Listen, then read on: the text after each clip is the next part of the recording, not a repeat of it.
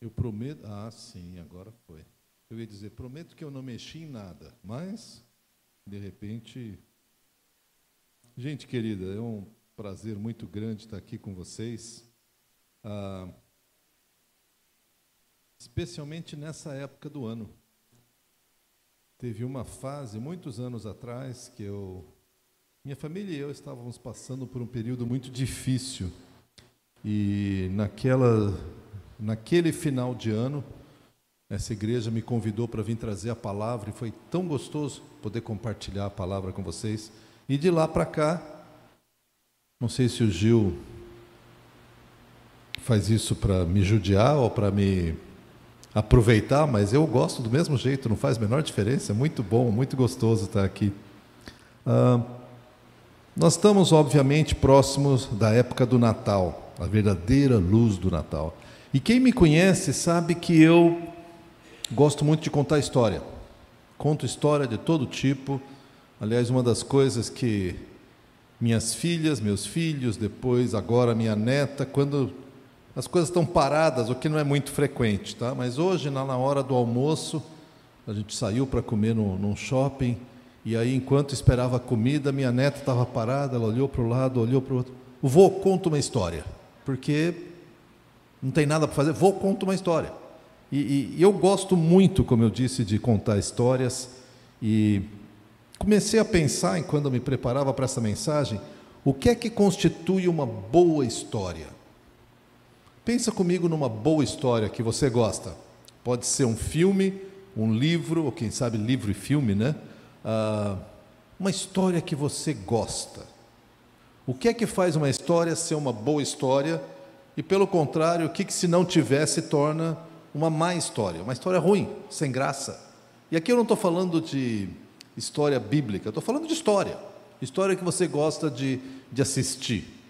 Ah, eu não vou entregar minha esposa, que depois ela briga comigo, mas ela tem um filme que ela já assistiu umas 25 vezes. Não vou dizer que é a noviça rebelde, porque de repente algumas pessoas podem. Mas sabe aquele filme que tu assiste várias vezes? Eu, por exemplo, assisto O Senhor dos Anéis. Já assisti, todo ano assisto pelo menos uma vez. Qual deles? Os três, agora são os seis. Né? Por quê? Porque eu não tenho nada que fazer da vida. Não, é porque eu gosto de uma boa história. Então, Pensando nisso, primeira característica que eu vejo de uma boa história, ela tem um personagem com quem você se identifica.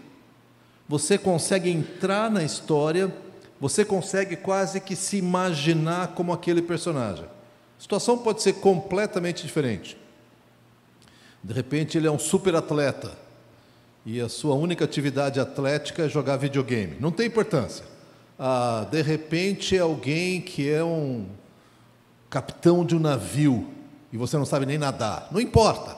Mas sabe aquele personagem que quando começa a descrever, tu fala, tu entra na história. Primeira coisa é isso, você tem que se identificar com o personagem. Por mais diferente que ele seja, não importa. Segunda coisa, ela tem que ter uma linha de história que é clara. Ela tem que ter um começo, meio e fim. Tem alguns filmes que começa a contar a história, aí tem os flashbacks que chama, né? Você volta para alguma coisa que aconteceu no passado. É legal se fica bem marcado que é coisa do passado. Porque tem coisa, tem alguns filmes ou, ou coisas que eu assisto, de repente volta a cena, eu falo, mas isso aí já aconteceu, ainda vai acontecer. Eu fico. Se, se fica confusa a linha, a história não é boa. Então a história tem que ter. Não é só começo, meio e fim, mas ela tem que seguir. Pode voltar, não tem importância, mas tem, tem que ter uma clareza. Ah, tem alguns amigos que, quando eles me recomendam um, um filme, por exemplo, eu anoto o nome para nunca assistir. Já fizeram? Você tem amigo assim? O cara fala, Daniel, esse filme é ótimo. Tu vai lá e assiste, que porcaria de filme, não tem pé nem cabeça, não funcionou. Aí tu assiste outra, aí pela terceira recomendação ruim você fala, não dá. Se ele recomendar, eu estou fora. Mas tem um amigo que me recomendou um filme que ele falou: esses filmes são. Aí o filme começou e eu. A Ana Paula e eu brincamos muito também, porque se o filme é ruim, ela dorme. Não tem nenhum problema com isso. Eu fico na esperança que vai melhorar. Não pode ser tão ruim. quem sabe melhora. Quem sabe, quem sabe, eu fico até o final e já tiveram vários filmes que no final eu perdi meu tempo. Não, porque a história não era clara, ou o personagem era muito estranho. Ah, além disso, uma boa história tem que ter um mundo coerente. Pode ser de elfos e magos, e não tem importância, mas ele tem que ter uma coerência interna. Não pode ser assim. Ah, uma das minhas filhas diz que ela detesta quando a solução do problema é um alienígena. Tem alguma coisa estranha acontecendo e tal, e você não sabe o que é. Aí no final aparece um alienígena e fala: Ah, não, pá. Ela falou: Eu não tenho problema com filme de alienígena, mas me fala no começo que é isso para eu poder acompanhar a história. Mas mais do que tudo, para mim, uma boa história é uma história que tem uma mensagem clara. Alguns chamam de lição de moral, outros enredo, sei lá o nome que se dá isso, mas você sai com aquela imagem: puxa, esse cara lutou, lutou e conseguiu. Ou esse aqui lutou, não conseguiu, mas deixou um bom legado. Esse aqui. É, o mundo, o mundo pode ser até muito triste em vários dos filmes que a gente assiste e gosta. São filmes de guerra, ou de sofrimento, ou de policial, ou coisa assim. Alguns filmes são tristes, ou livros são tristes. Eu lembro muitos anos atrás que eu estava lendo aquele livro 1984. Provavelmente foi antes de 1984 que eu li, para vocês verem como sou velho. Ah, e, gente, teve uma hora que eu estava no meio da leitura, assim, eu tive que parar e olhar em volta, porque aquele filme, é, aquele livro é meio tenebroso, né? Você vai ficando triste, vai ficando triste. Eu tive que parar e falar: não, não, é só um livro. Tá, aí eu podia voltar. Porque ele tem uma mensagem. O livro não tem que ser divertido, água com açúcar, um livro assim, um filme bobinho. Mas ele tem que ter uma mensagem. Quando eu penso sobre isso, e penso em todas essas características, eu começo a pensar, obviamente, na história do Natal. E eu chego a algumas, algumas conclusões sobre a narrativa, o, o relato e a mensagem do Natal. A primeira delas é que a história hoje é muito mal contada. Ah, eu não tenho nada contra Papai Noel, tá? Para mim, tranquilo, Papai Noel, árvore de Natal, presentes, está tudo tranquilo. Mas ela é mal contada porque os personagens são muito confusos. Eu, eu, Ana Paula e eu assistimos, mais ela do que eu, tá, gente? Eu, pelo menos eu digo isso. Ah, a gente assiste uns filmes de Natal. Esses filminhos de Natal que saem assim. Aí depois do segundo eu falo, eu já, nós já vimos esse filme. Ela fala, não, esse é outro. É a mesma coisa, né? Aquelas lindas, lindas, cenas são lindas, tem neve, tem isso. E, e, de novo, nada contra os filmes, tá? Eu assisto, mas a história é mal contada porque, em parte, tudo isso, ela é confusa hoje em dia. Aparece o Papai Noel e aí ele dá presente para todas as criancinhas, mas não é toda criancinha que recebe. Tem até uma música que fala isso, né? Ah, depois diz que ele vem lá do Polo Norte. O que, que ele faz no Polo Norte? Aí inventaram a vila dos elfos no Polo Norte. E ele é um velhinho bonzinho que traz.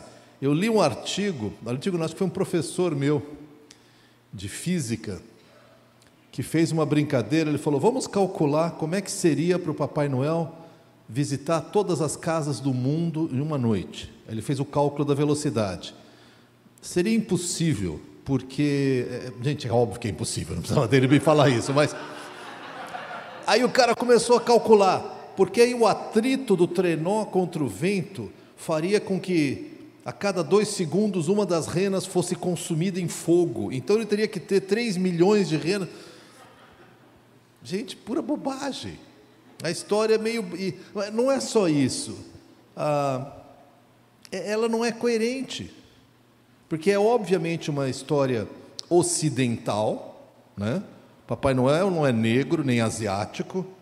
Ah, e, e, ele fala que ele visita o mundo inteiro e volta e meia esses filmes têm precisamos salvar o Natal. E o que mais me choca é que a maioria dessas histórias não entra Jesus. Você conta a história inteira e Jesus não apareceu. Aparece um tal de Papai Noel e os, e os elfos e os duendes e, e as renas e tudo mais. Continua assistindo. Mas, de novo, a história não é bem contada. Por quê? Porque ela é confusa, os personagens são totalmente distantes e o mundo é incoerente. Aí, obviamente, eu volto para cá, para a Bíblia, e começo a me perguntar o que, que então é uma boa história de Natal. E nós temos nos três primeiros evangelhos, Mateus, Marcos e Lucas, eles relatam o evento. Uns com mais detalhes, outros com menos detalhes, mas eles contam a história. E é muito curioso porque João não conta a história, ele só fala da mensagem. João dá o spoiler da história, tá? A história os evangelistas estão contando e, e dão a mensagem também. João pula a história, ele vai direto para a mensagem. Ele fala o que, que realmente importa no Natal, por que, que nós podemos dizer que Jesus é a verdadeira luz. O que, que quer dizer isso? Ah, e às vezes, na história, você tem tantas coisas que você vai colocando em cima que fica difícil entender a história. Quero te convidar, então, abre comigo em primeira, eh, perdão, primeiro capítulo de João, João, o Evangelho de João, capítulo 1. Eu quero olhar do, do versículo 1 até o versículo 14. E eu quero olhar com vocês algumas coisas que para mim são a essência dessa história. A história de Natal, como João conta. A primeira característica é justamente que Jesus é Deus. João 1, versos 1 e 2. No princípio era aquele que é a palavra. Ele estava com Deus, ele era Deus e ele estava com Deus no princípio. Aqui é onde você começa a história e você apresenta o personagem central, que é Jesus. É óbvio que para a mente do judeu e para nós cristãos, Deus é o personagem central, dentro de Deus, que vive em três pessoas, João introduz quem que é o nosso herói, quem que é o personagem central. Do que, que se trata? Engraçado, Papai Noel não está aqui. Não sou contra o Papai Noel. Teve o um Natal que eu até me vesti de Papai Noel. Ultimamente seria mais fácil, mas as pessoas não têm me convidado. Tudo bem. Ah, mas não é o Papai Noel. E não são as renas e nem são os presentes. É uma história simples cujo personagem central é Jesus. Não só ele é apresentado, ele é introduzido, mas ele, ele algumas coisas são ditas a respeito dele. Primeiro é que primeiro ele é chamado de palavra, porque é o verbo, é o agir. Segundo, ele estava com Deus. E aqui é interessante, porque Obviamente que a minha neta de quatro anos, quando ela pede conta uma história, tem que ter uma princesa no meio. De alguma maneira, se não tiver princesa, não é história, né, vovô? E o curioso é que para você ter um príncipe e uma princesa, você precisa ter um rei. Você precisa ter um referencial. É o príncipe tal, que é, pode até ter morrido esse rei na história, mas ele é filho do rei tal, por isso ele é o príncipe, por isso ela é a princesa. Então, ah, para a mente do judeu, quando João vai relatando a história, ele fala Jesus, e ele é a palavra. E o judeu está, tá, e quem que é? Gente, ele estava com Deus, ele tinha comunhão com Deus, ele estava com Deus no princípio. Isso é uma afirmação muito forte. E, e João vai mais longe. Jesus é Deus, não só ele era Deus, como ele continua sendo Deus e, e, aqui, gente, a gente poderia falar muito sobre trindade, não é o nosso propósito nessa noite, mas é, é fundamental que o personagem apresentado, que você saiba quem que ele é. Promessas serão feitas, ou profecias foram feitas sobre esse personagem, mas a princípio ele é um personagem que João fala, olha, no princípio, desde a eternidade passada, Jesus existia. Essa é a essência. Se você vai contar a história, você pode começar contando a história de Maria e de José e de não ter o lugar para eles na hospedaria e que nasceu. mas a essência da história desse personagem, que esse é o Jesus prometido desde a eternidade passada. Ele, ele surge na história nesse momento, mas é aquele Jesus. Obviamente, João continua escrevendo, uh, e eu quero olhar com vocês versos 3, 4 e 5. Todas as coisas foram feitas por intermédio dele. Sem ele, nada do que existe teria sido feito. Nele estava a vida, e esta era a luz dos homens. A luz brilha nas trevas, e as trevas não a derrotaram. Primeira característica que João nos dá agora, depois que falou que ele Jesus é eterno, que ele tem comunhão com Deus, que esse Jesus é o nosso personagem central, ele fala não só isso, ele é o criador. Agora, uma característica do criador é que ele tem que existir antes da criação. Uh, existe uma piada que os americanos fazem que que Abraham Lincoln, que era o, né, aquele presidente tão famoso, era tão trabalhador que ele construiu a cabana onde ele nasceu. Mas isso é uma piada, tá, gente? Que não tem... Jesus, ele é o criador, por quê? Porque ele sempre existiu. Por isso ele podia criar esse mundo que nós conhecemos. E, e a gente começa a ganhar um pouco mais de compreensão desse personagem, porque ele insiste nisso. Todas as coisas foram feitas por intermédio dele. Sem ele, nada do que existe teria sido feito. Esse personagem da nossa história não é só. Esses dias eu ouvi um pastor explicar isso e, na minha opinião, distorcer a palavra, porque esse pastor estava explicando. Alguém perguntou, mas pastor, por que, que você fala tanto de política? Por que, que você não fala mais do evangelho? Ele falou, porque o evangelho é política. Ah, vamos ter que trabalhar um pouco nessa afirmação, explica mais. Ele falou, por que, que Jesus morreu? Jesus morreu porque ele falou verdade diante de um sistema opressor e por isso ele foi crucificado pelos romanos. Embora ele esteja parcialmente correto, ele falou a verdade diante de um sistema opressor e foi crucificado pelos romanos, não é por isso que Jesus morreu, não é por isso que ele veio, e nem Jesus foi morto pelos romanos, coitadinho, porque não teve opção, ele se deixou matar. Então, por quê? Tem, tem uma expressão curiosa que Jesus diz que ele poderia chamar legiões de anjos para salvá-lo. Cada legião tinha mais ou menos 5 a 6 mil soldados. Então, quando ele foi preso, tinham cerca de 30 pessoas que o cercaram, ele podia chamar 6 mil anjos. Jesus não foi morto sem ter chance de escapar, coitadinho. Ele se entregou. Por quê? Porque ele é criador. Mas João quer falar mais desse personagem. Ele diz que ele tem em si vida e luz. Isso aqui é muito importante. Ah, e tem um lado feliz de boas notícias e um lado de más notícias.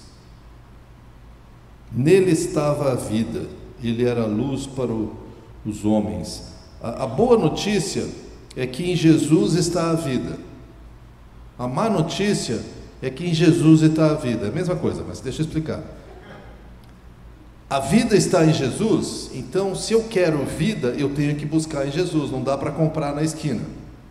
A má notícia é que fora de Jesus não tem vida. Então quando Jesus vem e fala, eu venho trazer a vida, não é que tem 20 ofertas de vida e escolhe a que você quiser. Não, eu trago a vida. E essa vida traz luz, traz revelação, é, ela mostra quem nós somos, e isso também é boa notícia e má notícia, né? É, ela mostra quem nós somos, isso pode ser aterrador, porque você para e fala: Meu Deus, e agora? É isso que eu sou, estou vendo quem eu sou, e quando a gente vê quem é, a imagem às vezes é, é meio triste, né? Que a gente conhece o nosso pecado. A gente sabe como a gente pode ser mesquinho, egoísta, mentiroso, manipulador. Então Jesus vem, ele traz vida e ele mostra quem eu sou. E ao mostrar quem eu sou, ele me oferece essa vida. Fala: Vem, meu filho. Eu quero que você seja meu filho. Vem. Mas eu preciso saber que eu estou perdido. Se eu não estou perdido, eu não preciso de salvação. Então Jesus vem com vida, e só Ele tem vida, não tem em outro lugar, o que é politicamente incorreto hoje em dia. Né? A gente tem que falar tudo com cuidado. E que seja politicamente incorreto, continua sendo a verdade. Jesus é o único que traz vida. Não estou brigando com dessa religião contra aquela religião, aquela religião quanto a outra religião. Estou dizendo uma pessoa, Jesus é o único que traz vida e ele traz luz. Agora, além disso, isso que faz uma boa história também, ele se opõe às trevas. Porque o fato é, há um inimigo. E esse inimigo, toda boa história tem isso, né? Tem um alguém do mal. A criançada diz, tem um malvadão. O malvadão é aquele que atrapalha a sua vida. Pode ser uma doença, pode ser um alienígena, pode ser, uh, sei lá quem que é o malvadão, mas é ter uma boa história tem um problema que é quase insolúvel. Por isso que precisa de um herói. Aliás, se você olhar com atenção, toda boa história tem alguém que se sacrifica para salvar os outros. E isso é uma boa história porque é um eco do Evangelho. Eu acredito nisso. Pode olhar, uma boa história, você vê no Senhor dos Anéis, quem assistiu, tem o Frodo, que é aquele baixinho improvável, e ele, a um grande custo pessoal, vai lá e salva a humanidade. Ah, no Noviça Rebelde, você tem a freira, que a noviça, né? Ela não é uma freira ainda, que é uma bagunceira, não é uma boa noviça, é improvável, e ela se casa com o capitão e salva a família dos nazistas malvadões. Ah, qualquer outra história, mas é sempre assim: alguém a um grande custo pessoal salva do malvado. Isso é exatamente o que Jesus fez. E diz aqui: ele vem, ele, ele traz essa luz, a luz brilha nas trevas e as trevas fogem da luz. Entre os muitos livros que eu, que eu li, inclusive livros infantis, tem um que eu gostei muito, que falava de uma espada mágica. E tinha o, o, grande malvadão, que eu não lembro mais o nome do grande malvadão, mas ele aparece e o herói, que é um tipo de um, um Frodo, assim, um baixinho, ele encontrou a espada mágica e, e quando ele pega a espada mágica, achei fascinante a ideia, a espada mágica revela o seu coração. E ele fica apavorado com quem ele é, com o egoísmo, com a mesquinhez, com a mentira, com a manipulação. E aí, quando o bandido chega, ele encosta a espada no bandido e o bandido também vê quem é. E ele é destruído ao perceber o mal. A história é bonitinha, mas não vale muito a pena, não. Nem lembro o nome da história mais. Mas o que é interessante é que quando Jesus vem e ele é a luz, as trevas fogem. As trevas não, consigo, não conseguem resistir à luz, porque treva é ausência de luz, o mal é ausência do bem, o mal é ausência de Deus. Então as pessoas voltam e meia perguntam: mas e se Deus criou tudo, ele criou o mal? Não, ele criou o bem. O mal é quando não tem bem, faltou bem, é mal. Então Jesus chega, ele traz a luz e as, as trevas não conseguem resistir à luz. Basta acender a luz, você não tem mais trevas. Então nosso, nossa história está ficando boa agora. Você vê que João não está contando uma história, mas ele traz todos os elementos de uma história, de uma boa história. Os versos 6, 7, 8, ele está falando de João, João Batista, mas eu quero saltar com vocês para o verso 9, que diz assim: Estava chegando ao mundo a verdadeira luz, a luz que ilumina todos os homens. Aquele que é a palavra estava no mundo, e o mundo foi feito por intermédio dele, mas o mundo não o reconheceu. Veio para o que era seu, mas os seus não o receberam. Aqui é onde na história surge o que os técnicos chamam do plot twist. É uma virada no enredo. As coisas vão caminhando e o herói está chegando e agora ele vai vencer tudo. Aí de repente prendem a princesa, uh, criam um problema, vai dar tudo errado. Lembrando do noviça rebelde, né? O, a, a noviça se casa com o capitão. Agora é tudo maravilhoso, resolver. Não, agora vocês todos serão presos pelos nazistas e o capitão vai ter que lutar pelo, pelo exército nazista, pela marinha nazista. Então, é, é quando agora vai dar certo e dá tudo errado. Parece que uma boa história ela tem um momento que, que tudo, tudo mostra que vai dar, que agora vai acontecer e inverte. Com a história de Jesus é exatamente isso. João vem falando, ele é Deus, ele estava desde o começo, ele conhece Deus, ele, ele, ele é Deus. E ele traz a luz, e ele criou tudo, e ele veio para habitar entre nós. E ele traz a vida e traz a luz. Então está criando aquele aquele pique, aquele clímax, que legal, Jesus chegou agora, tudo resolvido. E aí João diz: e ele foi rejeitado. Não, peraí, aí não.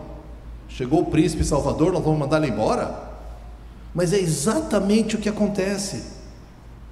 O que, que a gente pega aqui? Primeiro, diz que ele ilumina a todos. Ele ilumina a todos. No entanto, muitos, a grande maioria, o rejeita.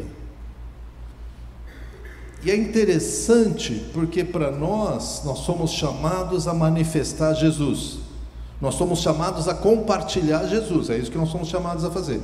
A viver Jesus, como o Gil falou, o casal aqui na frente é chamado a viver Jesus para que a Laurinha possa um dia compreender quem é o seu Salvador. Não seus pais, Jesus. Expresso na vida deles e na nossa vida como comunidade. Mas João diz que essa luz, ela é oferecida, ela ilumina a todos. Todos têm uma opção de aceitar ou rejeitar Jesus. A maioria escolhe rejeitar. Isso é muito chocante, porque primeiro ele não é reconhecido. Aquele que é a palavra estava no mundo. Ele está retomando, lembra? Jesus que é a palavra. E o mundo foi feito por intermédio dele, ele é o Criador. O mundo não o reconheceu. Isso é trágico, porque o mundo vive enredado por mentira. Quando eu falo de mundo aqui, eu falo das pessoas. As pessoas querem um Salvador, só que eles acham que salvação pode estar no regime político pode estar na minha iluminação pessoal, pode estar na minha evolução, pode estar no meu dinheiro, pode estar em tanta coisa, né? Mas eles querem um Salvador, porque existe um problema, o problema é a própria vida. Então vem Jesus, eles iluminam e as pessoas olham, não, não, não é por aí, eu vou seguir por aqui. Já, já compartilhou uma vez o Evangelho com alguém, a pessoa olhou e falou, não quero. Eu já tive isso algumas vezes dá um desespero, dá vontade de forçar assim. Não faça isso porque não adianta nada, tá?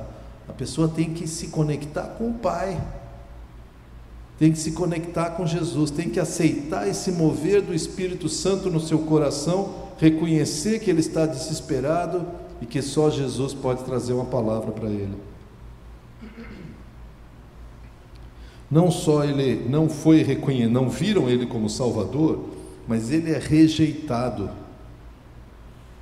nessa história, né, nesse momento da história, parece que acabou o filme, ou acabou o livro. Em geral, você olha e fala: não, tem mais 200 páginas no livro, então não acabou a história. Mas, cara, não, não é.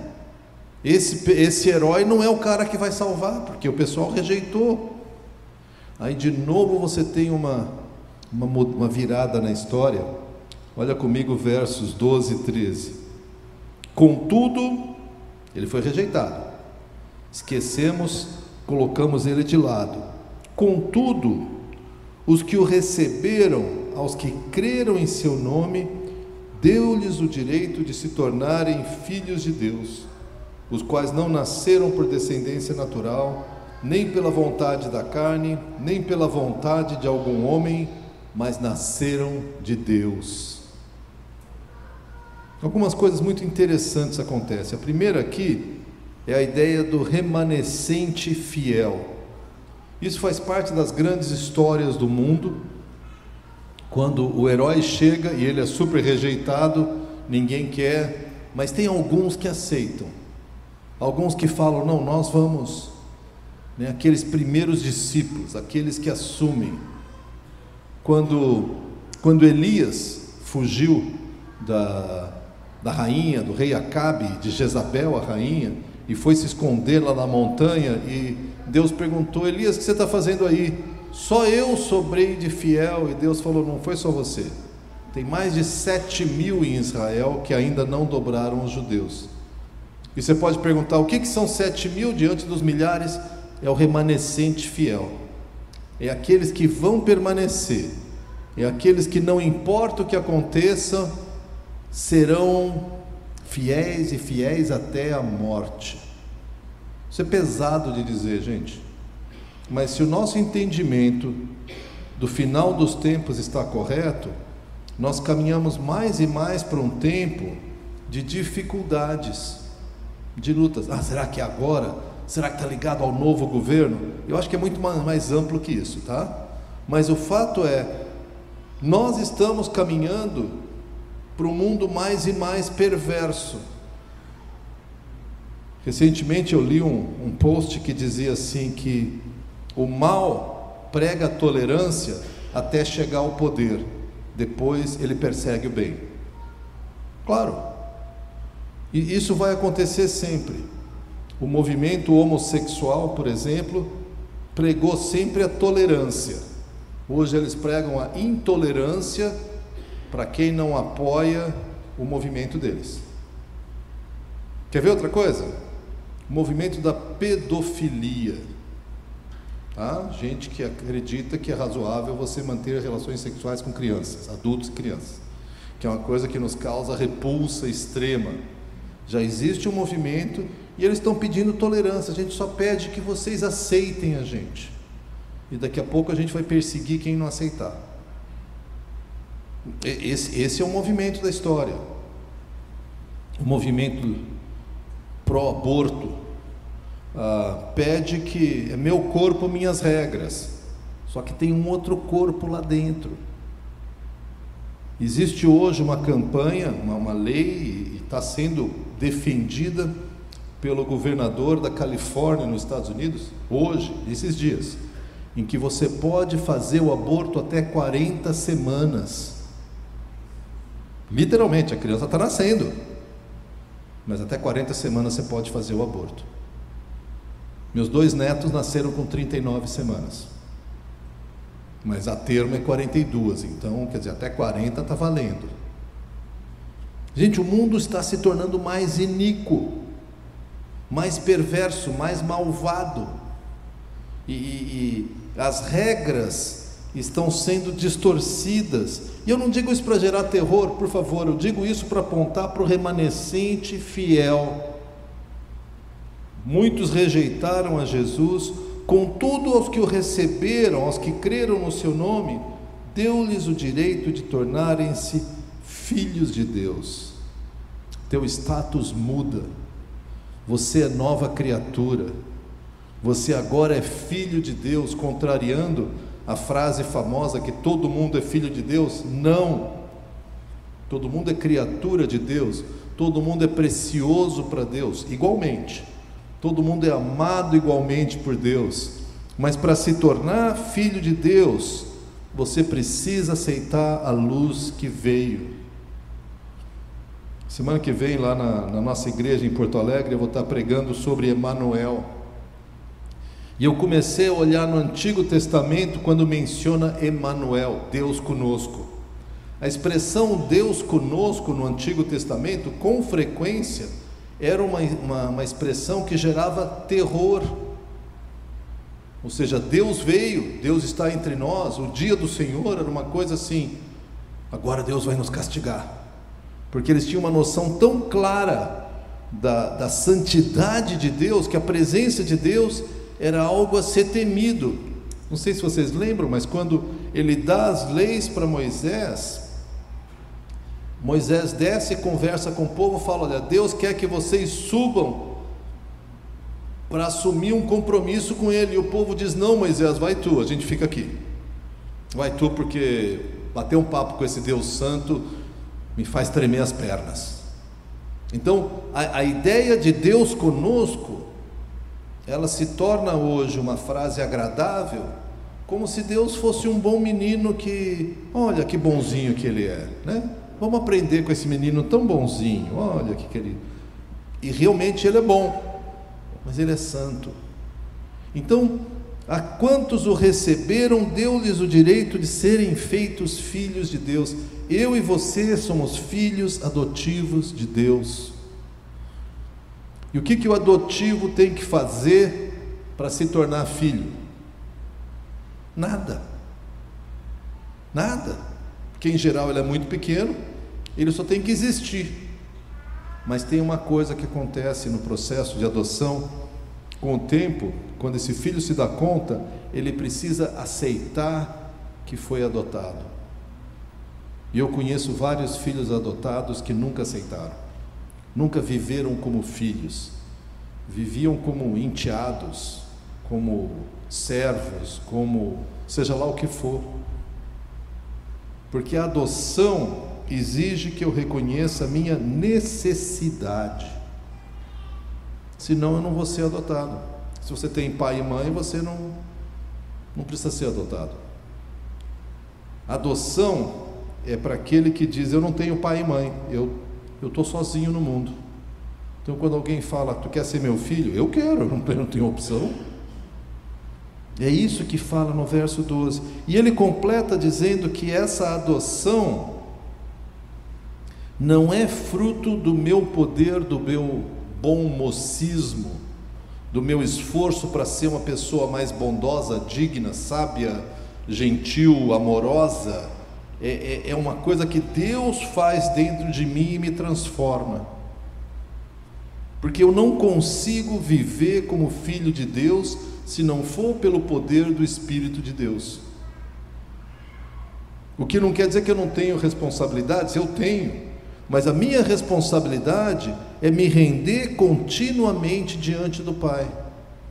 Voltar para a cruz, voltar para a cruz, voltar para a cruz. Quando tem coisas que eu não consigo fazer, eu volto para a cruz. Hoje de manhã a gente estava ouvindo uma mensagem em que o pastor estava explicando por que, que nós temos tanta dificuldade com perdão. Em parte, Disse ele, eu preciso pensar mais sobre isso, mas ele falou: em parte é porque a gente gosta de ser culpado. E eu falei: como? Eu não gosto de ser culpado. Aí ele começou a explicar: sabe o que a gente faz? Você tenta mudar, você não consegue. Aí você diz: não adianta, é isso que eu sou. Eu sou um miserável servo de Deus. Aliás, eu nem mereço fazer nada, já que eu estou aqui, eu vou continuar pecando mesmo. Para que, que eu vou tentar mudar? Eu não consigo. Eu, eu, eu, fui mentiroso antes, sou mentiroso hoje, meu pai era mentiroso, meu avô era. Muita gente é mentiroso. É uma resignação perversa. É dizer, eu estou aqui mesmo, não adianta nada, vou continuar aqui. Eu já vi isso na vida de pessoas que diziam, não adianta, eu não presto mesmo. Em parte está certo, a gente não presta mesmo. Mas o que ele está falando aqui é do poder de Deus para nos resgatar. Mas para que eu me deixe ser resgatado, eu preciso largar essa porcaria que está me prendendo. Se eu quero ser resgatado, mas continuo abraçado com pecado, vai ser difícil, né? Mas na medida que eu largo esse pecado, o poder de Deus, que inclusive me dá esse impulso de largar o pecado, é o que me transforma de modo que eu possa viver como filho de Deus. Mas desde o primeiro dia da adoção, nós já somos filhos de Deus. Desde o primeiro dia nós somos filhos. A gente só precisa aprender a viver como filho. Então, é, essa história, gente, é fantástica, porque não só esse cara vem para resgatar o mundo, vem para trazer luz, vem para trazer alegria, mas ele vem para mudar a sua vida e a minha. Aí a história fica mais profunda, mais radical ainda. E no final, verso 14, eu acho que João meio que faz o resumo. Ele diz assim: Aquele que é a palavra tornou-se carne e viveu entre nós. Vimos a sua glória, glória como do unigênito vindo do Pai, cheio de graça e de verdade. Primeira coisa é, ele veio e viveu entre nós, Emanuel. O que a gente celebra no Natal essa coisa doida de Deus nos amar tanto que Jesus deixou a sua glória para viver com a gente. Ele colocou na prateleira a sua glória e veio viver entre nós. Ele conteve o seu poder. De novo, como, como Jesus mesmo explica para Pedro, Cara, se eu quisesse pedir ajuda, eu chamava seis mil anjos. Na verdade, ele podia falar: chega, e desaparecia o mundo, se fosse o caso. Mas ele resolveu conter o seu poder para participar da minha e da tua história. E ele fez isso e, e, e sofreu para pagar o preço que é meu. Gente, o Natal é puro evangelho porque o Natal tem que ser sempre visto à sombra da cruz. Por isso que eu digo, a história tem sido muito mal contada. Parece que a história de um menino bonzinho que nasceu é muito mais que isso. É, é, é aquele, é, é o próprio Deus entrando na nossa vida. Tem uma frase muito famosa de um teólogo de muitos anos atrás que diz assim: o Filho de Deus se fez homem para que os homens pudessem se fazer filhos de Deus. O Natal é, é o abrir da porta, é a luz que nos traz a própria vida. Deixa eu citar mais um exemplo antes de continuar. Todos nós conhecemos a história do filho pródigo, a história dos dois filhos, na verdade, Lucas 15. O filho mais novo vai lá, pega o dinheiro do pai, espalha tudo, gasta, fica na miséria, disputando lavagem com porco, literalmente. O filho mais novo fica ralando ali na, na fazenda do pai, trabalhando fielmente. Daqui a pouco, aquele fanfarrão, rebelde, perdulário, que torrou a grana do pai, promíscuo, safado, vem, pede perdão, volta, o pai faz uma festa Agora pensa comigo. O pai já tinha dado toda a herança do filho mais novo, certo? O que tinha na fazenda pertencia a quem, a quem agora? Ao filho mais velho. Ainda era do pai, mas na verdade era tudo do filho mais velho. Então o novilho, né, o, o bezerro gordo que foi morto, era do irmão mais velho. Por herança seria, né? A festa foi feita com as coisas do irmão mais velho. Então ele chega e fala: Pai, eu trabalhei para ti que nem um escravo, nem um cabrito tu me deu. E a gente percebe que esse irmão mais velho estava indignado porque os seus direitos foram, de alguma maneira, sei lá, usurpados, roubados. Queridos, nós temos um irmão mais velho que não só deu tudo de ti, deu a própria vida. Para nós que nem filhos, filhos éramos para que nós pudéssemos ser filhos e sermos, a Bíblia diz, co-herdeiros. Uma loucura isso. Isso é o Evangelho. Essa é a história, a essência do Evangelho. João descreve então que ele veio, viveu entre nós e nós vimos a sua glória. Nós tivemos assim um relance da glória de Deus, um vislumbre da glória de Deus. Eu gosto muito do final do verso 14, que diz: Vimos a glória vinda do Pai, cheio de graça e de verdade. Graça de verdade são o que é a essência, de novo, da história do Natal e a essência do Evangelho. Verdade que demonstra o nosso pecado e a nossa perdição. Graça que diz que Deus vai nos perdoar de tudo isso. Graça e verdade. Uma boa história tem um personagem que, que nos envolve, que a gente se empolga com ele, tem um enredo, tem um mundo coerente e, na minha opinião, tem um final feliz. Feliz para alguns, terrível para outros. Nós temos no Natal um capítulo dessa história, não é o final da história. Nem a Páscoa é o final da história. O final da história fica lá no Apocalipse, quando Jesus vem para buscar os seus. Minha oração é que no meio de tudo isso que é falado sobre a história de Natal, a mensagem central de Jesus seja aquela que nos, nos amarra no Natal. Eu espero que a gente curta muito panetone e, e a gente não tem peru, a gente compra Chester, né? Mas é, sei lá, frango, que sei lá o que você come no Natal, que a gente curta muito, e tenha Papai Noel, e tenha presente. Mas por favor, vamos entender a centralidade da história do Natal, a centralidade da mensagem, que é Jesus Cristo, que veio como nosso Salvador e que foi rejeitado, mas aqueles que o aceitaram foram feitos filhos de Deus. Minha oração é que você faça parte desses. E aí você ainda não faz, conversa com quem te convidou para que você possa entender o que significa tornar-se filho de Deus. Ora comigo, por favor. Senhor nosso Deus, nós somos gratos, Pai, porque primeiro pelo teu amor. Como é que a gente pode falar desse amor? um amor tão grande, tão maravilhoso, tão abrangente, que nos alcança aonde nós estivermos, mas um amor que também é exigente e que quer nos fazer teus filhos. Eu ainda preciso pensar mais sobre isso, Pai, porque a ideia de ser feito filho de Deus ainda me encanta, me assombra. Mas essa é isso que a tua Bíblia diz, é isso que o Senhor nos diz. Pai, conforme a gente se aproxima das festas do dia 24, eu quero curtir toda a brincadeira, toda a tradição, mas eu quero manter os meus olhos no personagem principal que é Jesus Cristo.